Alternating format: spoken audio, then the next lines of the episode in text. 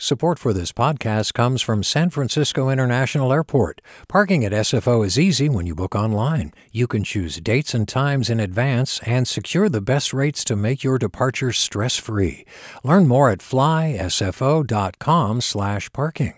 Support for KQED podcasts comes from Star One Credit Union, now offering real-time money movement with Instant Pay. Make transfers and payments instantly between financial institutions, online or through Star One's mobile app. Star One Credit Union, in your best interest.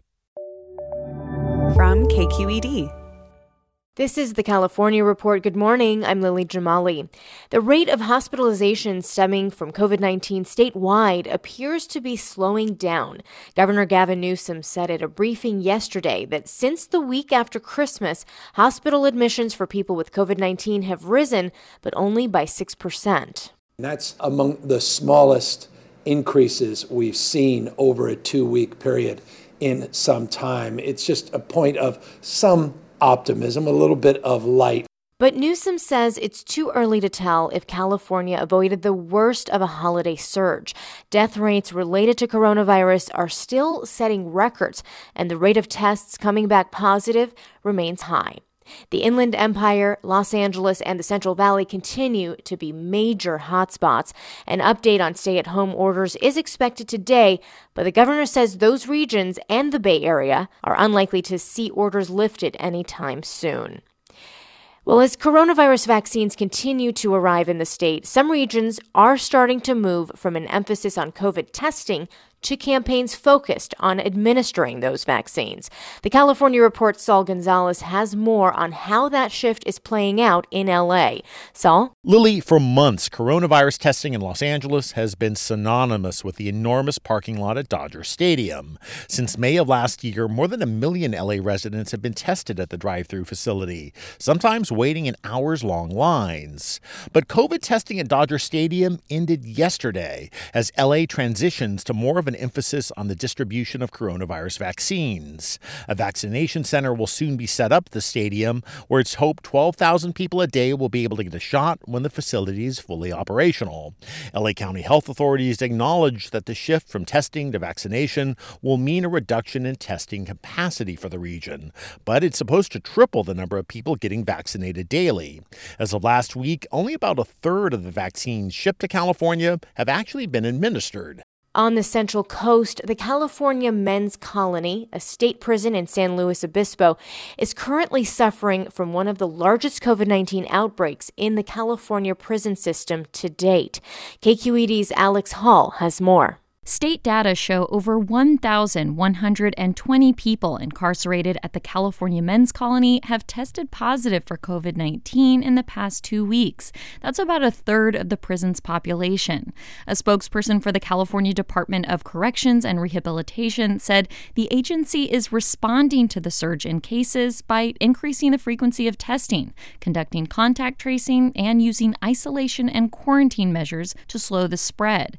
The prison is also also testing staff at the facility twice a week with a positivity rate of 7%. For the California Report, I'm Alex Hall in Fresno. We are now a week away from Inauguration Day when California's junior Senator Kamala Harris will make history as the first woman to become vice president. Journalist Dan Morain has a biography out today called Kamala's Way.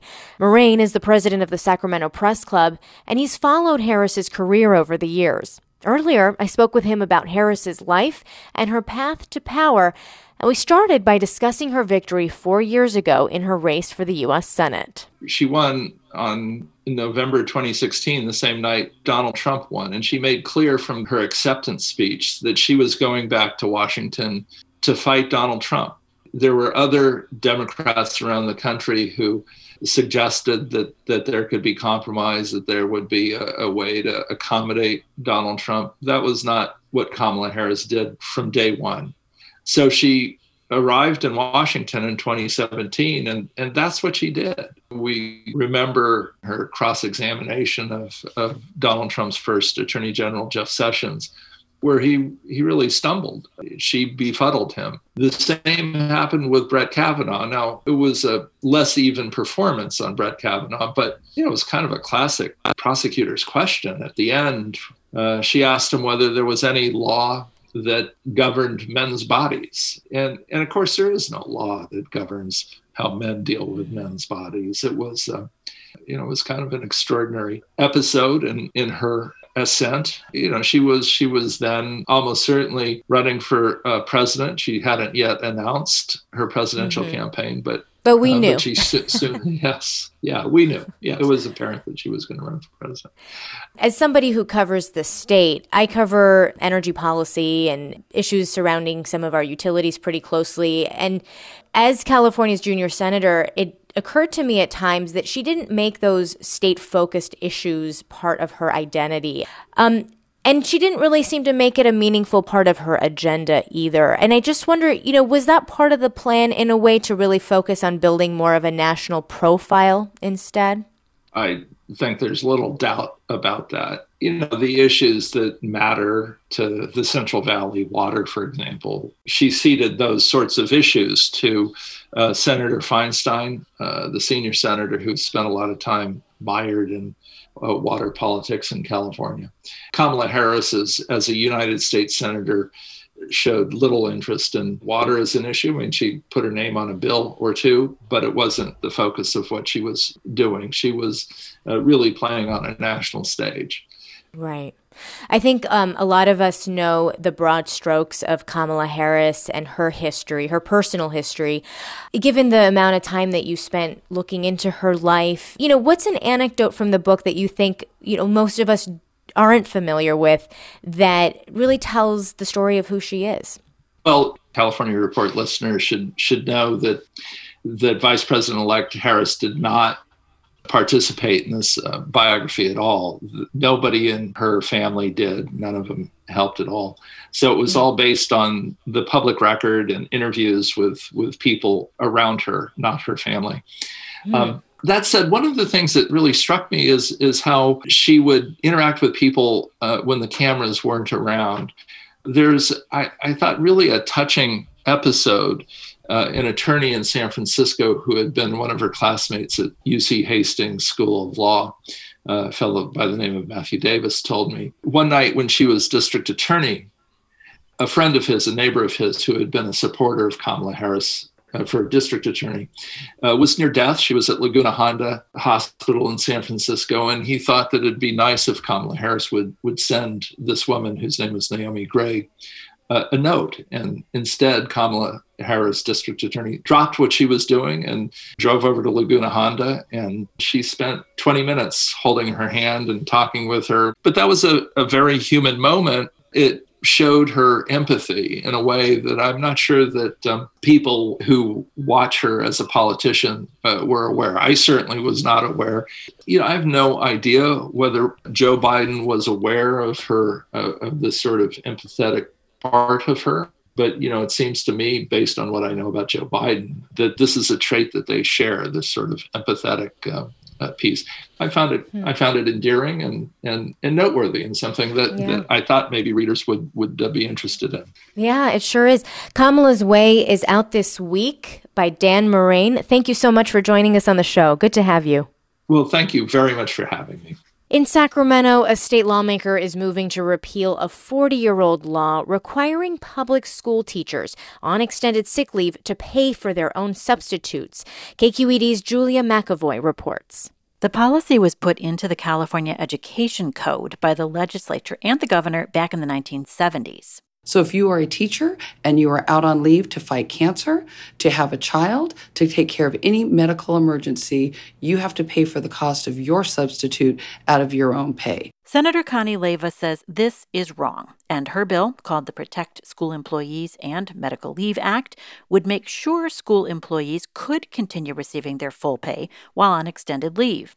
Over the years, districts and unions across the state have come up with sick leave donation banks as a kind of workaround to help teachers in dire situations, still forcing instructors to use up paid leave days before they can accept donated days.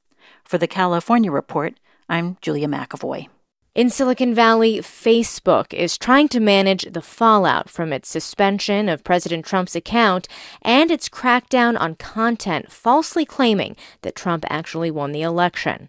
Now, the company has a warning for employees. Alex Heath is a reporter with the website The Information. He joins us now. Welcome. Hi. Thanks for having me. Thanks for coming on the show. So, walk us through exactly what Facebook is telling employees to do and, and not to do. Sure. We obtained a memo that Facebook sent to its more than 56,000 full time employees on Monday from its security team advising them that in light of recent events, employees are advised to not wear company branded clothing or swag items in public. And it's pretty obvious what those recent events are. The company, for the first time, um, suspended Trump's ability to post indefinitely last week following the events in the Capitol. And on Monday, the same day this memo was sent, also said it would further crack down on Stop the Steal, uh, a movement among Trump supporters that has really flourished on Facebook in the last couple months. Mm-hmm. And Facebook COO Sheryl Sandberg spoke with Reuters yesterday on the role that the company has played in last week's siege at the Capitol. Let's play a clip. Our enforcement's never perfect, so I'm sure there were still things on Facebook I think these events were largely organized on platforms that don't have our abilities to stop hate and don't have our standards and don't have our transparency. But certainly to this day, we are working to find any single mention that might be leading to this and making sure we get it down as quickly as possible. And Sandberg is getting some criticism for basically downplaying Facebook's role there. But we know that far right extremists are on the platform and they're using it to organize. What kind of reaction are you hearing about Facebook's posturing right now? Well, I talk a lot to employees at the company, kind of all up and down the company, and a lot of them, especially more of the rank and file, actually push the company internally to be more aggressive on this content. And Trump, in particular, Trump's account and his use of Facebook, which really mirrors his use of Twitter, he posts the same things um, on both sites has really irked a lot of employees who think that he's violating the company's own policies, specifically regarding hate speech and incitement to violence. And I saw internal messages in the hours before Facebook decided to ban his ability to post, where um, employees were essentially just piling on, hundreds of them, calling on on CEO Mark Zuckerberg to to ban him permanently and to follow in Twitter's footsteps there.